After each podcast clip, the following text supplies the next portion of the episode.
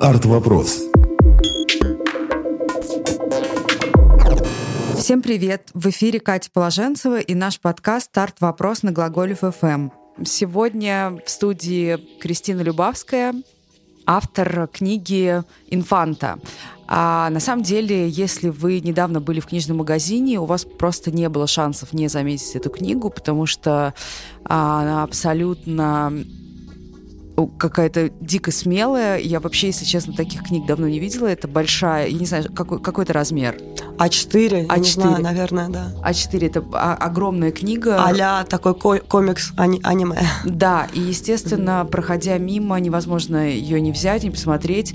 И понять, что там стоит отметка 18+, и что это совсем не детская история. Dangerous. Да. Вот, и таким образом я познакомилась с этой книгой, ее прочитала, написала Кристине и позвала ее сегодня к нам, чтобы поговорить о современном книгоиздательстве, почему такой необычный формат. Я знаю, что для России это просто мега необычный формат, скажем так. Это очень смело выпустить подобную историю.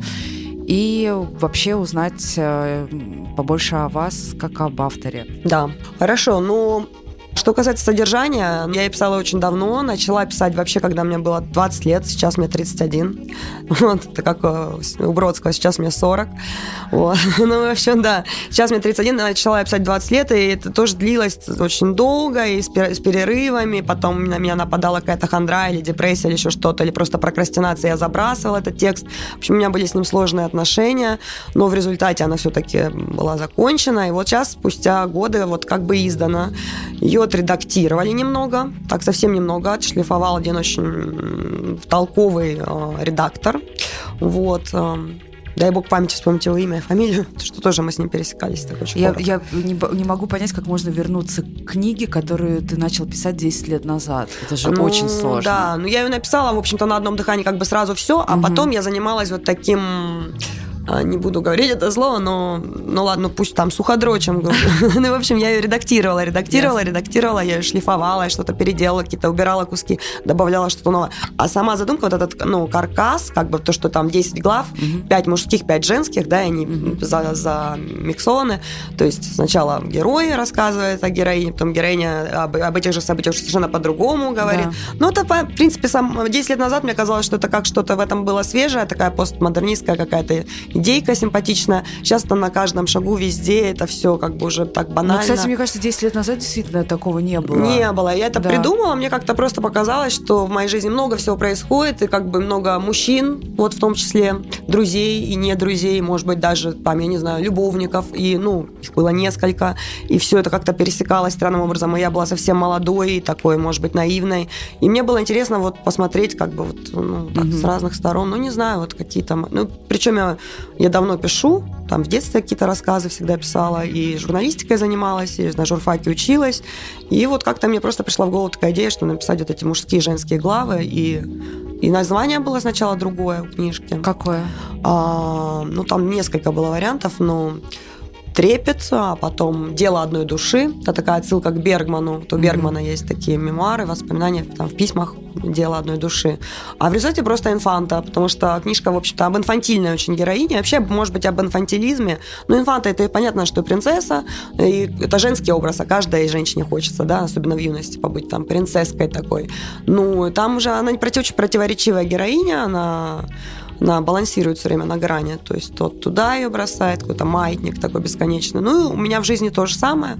Насколько она автобиографична вообще? Ну, она во многом автобиографична, но не на 100%, естественно.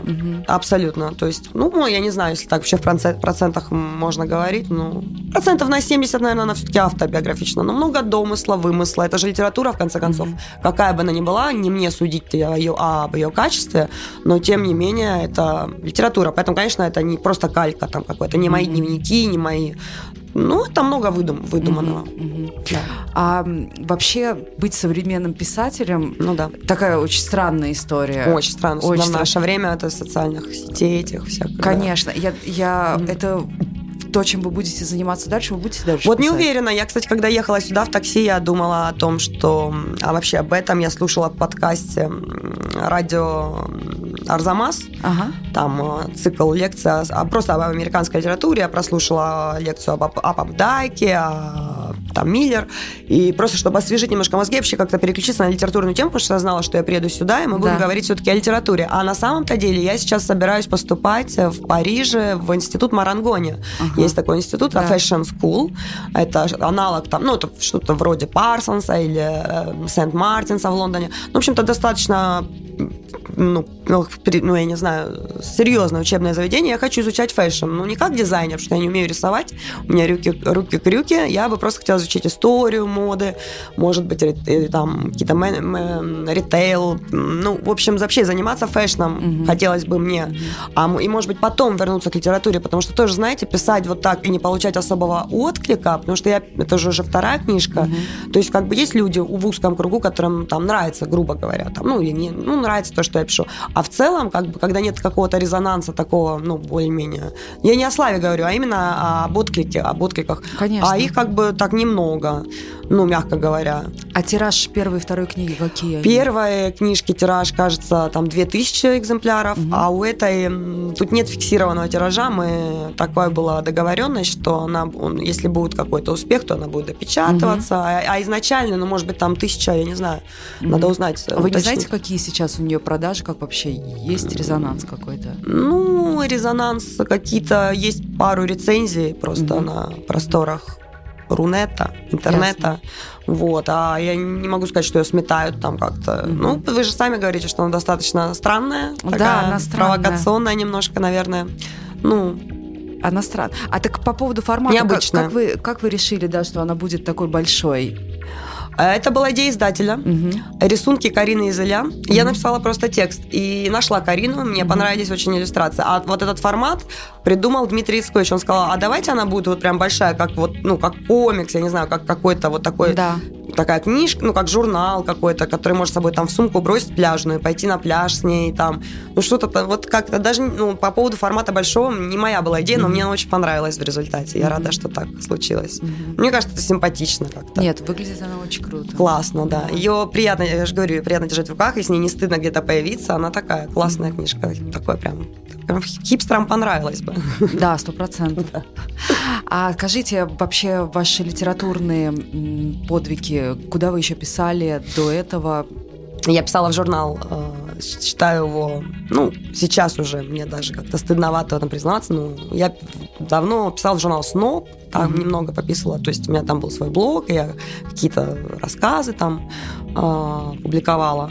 Вот. Вообще я работала в журнале «Большой город» давным-давно. И писала там о путешествиях. Там, если погуглить, можно найти мои старые заметки на тему того 10 вещей, которые нужно сделать в Иерусалиме, или 10 вещей, которые необходимо сделать в Бреши. То есть была таким travel, как журналистом, не знаю. Вот. Но больше все равно был всегда акцент на художественное что-то. Просто для себя. В стол много чего писала. Всегда пишу дневники.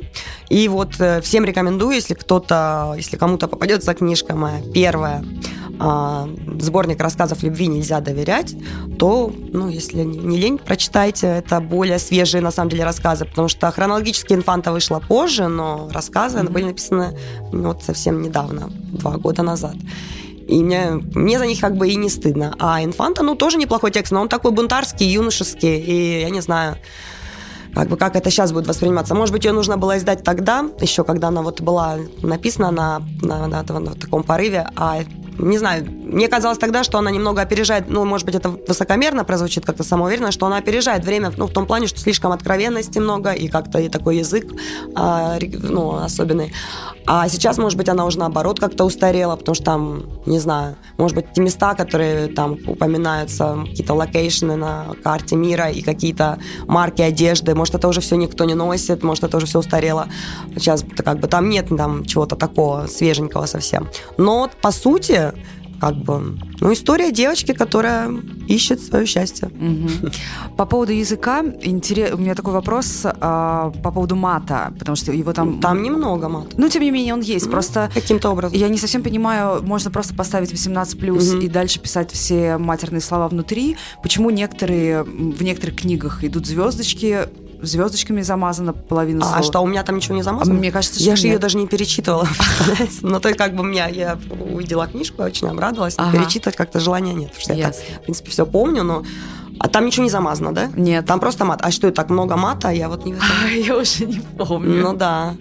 Ну, мат... Ну, как бы же это понятно, что если это стилистический прием, и он иногда употребляется, и это к месту, то это, в принципе, может быть какой-то... как троп можно рассматривать просто для усиления каких-то эмоций, эффект. А если он просто бестолково там по всей книге, я не думаю, что там... Нет, конечно, да, нет. А то, что не замазано, опять же, это, наверное, вопрос моим редакторам и издателю, не знаю даже, что сказать. Ясно. Да. Я хотела задать вам вопрос, вы ее недавно прочитали, как вы говорите, от начала до конца, 18+, и там действительно есть какие-то такие сцены, которые вас шокировали, я не знаю, сексуальные, какого-то характера. Там был один момент, который меня шокировал. Да, интересно. Это про историю, как они кололи мефедрон. Не мефедрон, скорее всего, калипсол. В плечо. Да. Да, вот эта история. Да, там чего только нет. Знаете, эти бурные 2000-е, как бы вот эти все так, десятилетия, моя юность, кололи, да. Но в жизни никто ничего, может, и не колол. Понятно. Нет, на самом деле, я буквально до этого прочитала Шулинского. «Так странно пахнет душа». Красивое название. Красивое название. Я вообще поняла, что мои любимые названия книг и фильмов состоят из 3 слов. А, всегда 3. Да. Тоже люблю, да. И вот там как раз 90-е, вот там бы не выжил никто. То есть вот сегодняшние там я и мои друзья тогда бы не выжили точно. Поэтому здесь в этом плане меня мало чего шокировало, но тем не менее, да, что-то было. Что-то было. А вы, кстати, друзьям давали читать? Друзьям, родителям? Конечно, да. Моя бабушка недавно умерла, но интересно, что ей 80 лет, она умерла, и это горе большое, но она незадолго до этого успела прочитать эту книжку, и она мне сказала, единственное, что она мне сказала, говорит: «Кристина, зачем ты так подробно все о себе рассказываешь?» Все, больше она ничего не сказала. Читала мама, читал папа, но, в принципе, я не знаю, я просто, когда ее начинала писать, я думала, мне было 20 лет, даже 19, и я думала, что вот я ее сейчас по-быстренькому издам, и стану такой русская Франсуаза Саган, вот такой, как, «Здравствуй, Грусть», да? А в результате все так затянулось, что сейчас вот она вышла, и как-то никто особо ее и не покупает, и не читает, а может быть, и начнут покупать и читать. В общем, как-то я не знаю, то есть я даже немного думаю сейчас об этой книжке. А какой был вопрос, извините? Читали ли родственники, друзья? Они читали очень многим друзьям. Там кому-то нравится, кому-то нет. Вот интересный эпизод. У меня есть один знакомый, не очень близкий, и я подарила ему эту книжку, и она оказалась у него дома, и эту книжку прочла его жена. И буквально она ее прочла от начала до конца. И что она сделала? Она просто пошла, взяла, схватила эту книжку, пошла и в мусоропровод ее выбросила. И она сказала, что такие книжки вредоносны, они формируют сознание у девушек, содержанок, их читать нельзя, их нужно сжигать. Вот понимаете, как нацисты сжигали когда-то книги, да, на кострах там, Шпенглер, не знаю, кого они сжигали, Ницше. Она просто выбросила мусоропровод, и даже не успел мой знакомый сам ее прочитать. Он говорит: мне же хотелось свое мнение составить. Но она вот такая своеобразная тоже женщина, может быть, она как-то воспитана в каком-то совсем пуританском духе. В общем, она против вот так была от всего, всей этой истории. А вот каких-то прям негативных отзывов, да нет, я не получала. Но опять же, я все время делала акцент на то, что чтобы, если кому-то интересно, как я пишу, то нужно прочитать рассказы о «Любви нельзя доверять». Ясно. Кстати, из 3 слов. Вот, да, «Любви точно. Нельзя доверять». Да. Да. Такой вопрос по поводу... Вы сказали, что ведете всегда дневники, что-то пишете. Да. Я на днях прочитала у вас на Фейсбуке, что вы потеряли рюкзак. В рюкзаке был iPad, в рюкзаке Бербери был iPad. Да, просто в Аэрофлоте в бизнес-классе летела из Парижа. У меня аэрофобия дикая, я напилась транквилизаторов, чтобы просто пережить полет. И в результате я просто его забыла, видимо, там. Но сейчас невозможно до них даже дозвониться, а когда дозваниваемся, они говорят, что вроде ничего нет. Какой-то такой... Так и не удалось пока найти. Пока нет. Но я надеюсь, что найдется, потому что там очень много материала. Я писала каждый день по часу, по 2. Это дневник, и мне хотелось его как-то все-таки... Это просто дневник или это же какая-то цель у этого дневника? Как цель? Цель терапевтическая, прежде всего. Разобраться в себе. Впоследствии, я же такой эксгибиционист, я могла бы это издать. Но есть задумка нового романа, интересно, я могу в 2 словах просто описать. Он будет называться, на рабочее название «Психо», как Псайко Хичкока. Я периодически встречаюсь со своим психоаналитиком, очень достойная, интересная, вообще профессионал своего дела, женщина. И мне интересно фиксировать каким-то образом наши беседы и тоже потом об этом, ну, пусть это подробно описать. Mm-hmm. То есть, как бы, как вот есть она, мой психоаналитик, есть я, и вообще, кто из нас, у кого больше проблем, у кого меньше проблем. То есть, как, знаете, как в идеально, когда он уже сам звонит, когда психоаналитик своему клиенту начинает жаловаться на свои проблемы. Да. Но это тоже уже где-то было, был сериал на эту тему, вот, израильский, про психоанализ. Но мне сейчас интересно, я изучаю психоанализ, как бы. И вот и моду, фэшн. Интересно все, но как бы что такое писатель? Как, по-моему, Сьюзан Зонтаг говорила, что писатель – это человек, который просто интересуется всем, ему интересно все абсолютно. И при этом как бы ничего и делать не хочет, это уже говорил кто-то другой. То есть, ну, это как бы, не знаю. Пока у тебя есть вот этот драйв, то как бы это хорошо. Хуже всего, когда вообще уже ничего не интересно, тогда и не пишется ничего. Такие... А кого вы вообще читаете? Кого вы любите? Сейчас или раньше? Раньше, сейчас. Просто в «Инфанте» очень много отсылок к тем авторам, которых я читала когда-то. Ну, конечно, раньше это была целая плеяда авторов любимых, там, начиная Набокова, не знаю, заканчивая Эмерсоном или Генри Торо, или, я не знаю, Уолт Уитман, и Сэлинджер, конечно, я обожаю Сэлинджера, это вообще, как мои рассказы, эти «Любви нельзя доверять», там их 10, но я хотела, чтобы было 9, потому что 9 рассказов. Я обожаю его. Я тоже, вот эти повести о глазах. Да. Я так жду, когда выпустят. Архивы вот эти раз, да, секреты. Да, должны до 20-го года, с 15-го до 20-го. А, я слышала, что даже до 19-го как бы. Но, тем не менее, вот ничего до сих пор не Ничего нет, а его дочь же, Маргарет Сэлинджер, у нее все права, как я понимаю.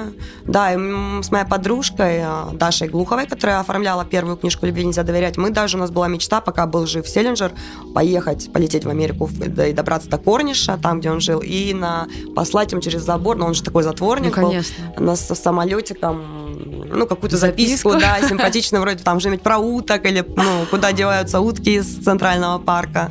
Я думаю, что там весь двор был в таких записках. Да, наверное, поклонников, фанаты вот там, да, атаковали, видимо, невероятно. А сейчас кого читаете? Сейчас читаю, знаете, вот у меня так даже стыдно, я не готовилась же к этой встрече так вот прям намеренно, поэтому я, вот то, что у меня есть, то и есть. Вот я сейчас читаю «Феномен Зара». Ага. Я вчера купила в «Республике» кучу книг, я купила там Алену Долецкую даже зачем-то схватила, вот у нее она выпустила новую книжку, как бы просто пролистать.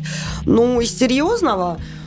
Последнее, что на меня произвело, это прям огромное впечатление. Мне не стыдно в этом признаться, хотя моя приятельница, там, можно сказать, подруга Анна Наринская, она считает, что эта книга такая неоднозначная, но мне очень понравилась «Маленькая жизнь» Нагихары. Хани Нагихары вы не читали? Читала. Она замечательная, она прям меня до дрожи впечатлилась. Потом я люблю... Франзена, Сойера, Франзена, например, как этот роман называется? Безгрешность. Да. Замечательно. И, кстати, по нему будет сниматься, я не знаю, может быть, закрыли что-то проект, но вроде хотели сделать сериал с Дэниелом Крейгом. Ага. Замечательно. Я вообще люблю большие. Дона Тарт, это все понятно. Кстати, я небольшая ее поклонница. То есть я почему-то... Мне очень понравилась «Маленькая история». Не «Маленькая история». «Маленькая история», да. Но вот ее я дочитала до конца. Или «Таинственная история». «Таинственная история», конечно. А там «Маленький друг», по-моему. «Маленький друг», да. 3 романа. За 15 лет она 3 романа выдала. Каждые 5 лет по одному роману. А «Щегла» я забросила, но это моя вина, потому что сейчас же такое время, когда трудно себя усадить за книжку и на ней сосредоточиться на чем-то одном. Как бы там же есть интернет, есть же Facebook, есть же Instagram, есть же Twitter, есть же куча ссылок, и хочется везде успеть. Поэтому сейчас с чтением вообще трудновато. Но, тем не менее, читать, конечно, если не читать, то что делать? Ясно. Да. И я заметила, что на фотографиях, которые вы постоянно выкладываете, вы всегда с наушниками. Я люблю музыку. Мой муж гражданский, мы живем уже вместе 13 лет, он музыкант классический, он играет на альте. Его зовут Юрий Башмет. И, конечно, я выросла, то есть 18 лет я с ним, и я постоянно сидела на всех репетициях, слушала Шнитки, Шостаковича и все это, да-да-да. Но сейчас у меня такой период, когда от классики, как бы мне хочется куда-то сбежать, что-то такое, дрим-поп. Но я люблю просто музыку, я ее слушаю часто. А наушники, потому что они беспроводные, и как-то я селфоман, к сожалению, к стыду своему, или я не знаю, чего стыдиться, в принципе. Но я все время делаю селфи, как-то наушники, просто это не специально, это просто так они попадают. Угу. Да, и глава музыканта в романе «Инфанта», она, в общем-то, прототип Юра Башмет. Не на 100%, а какие-то там есть просто...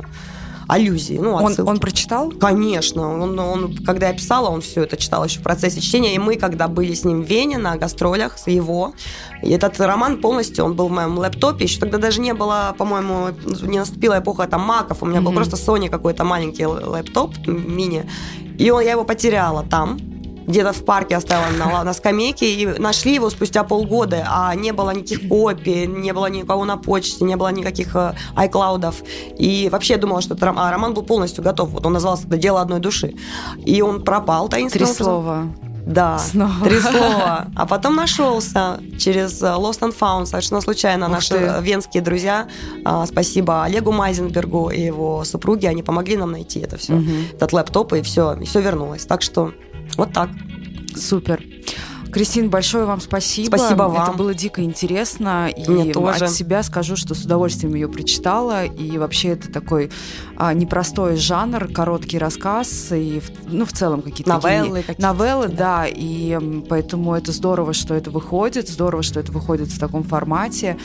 Дай бог, что больше было таких книжек, конечно, разных авторов. Конечно, поэтому я всех призываю читать, и я ужасно рада, что так случилось, что я дочитала вашу книгу 31 декабря днем и подумала, а зачем нужны соцсети, если ими не пользоваться? Я вас нашла, тут же написала, конечно. И это было здорово. Так что я спасибо. Была в горах как раз, и мне было очень приятно получить этот долгожданный отзыв. Я была очень польщена. Я очень рада. Спасибо большое. Спасибо, что послушали наш подкаст «Арт-вопрос». Оставайтесь с нами. Спасибо.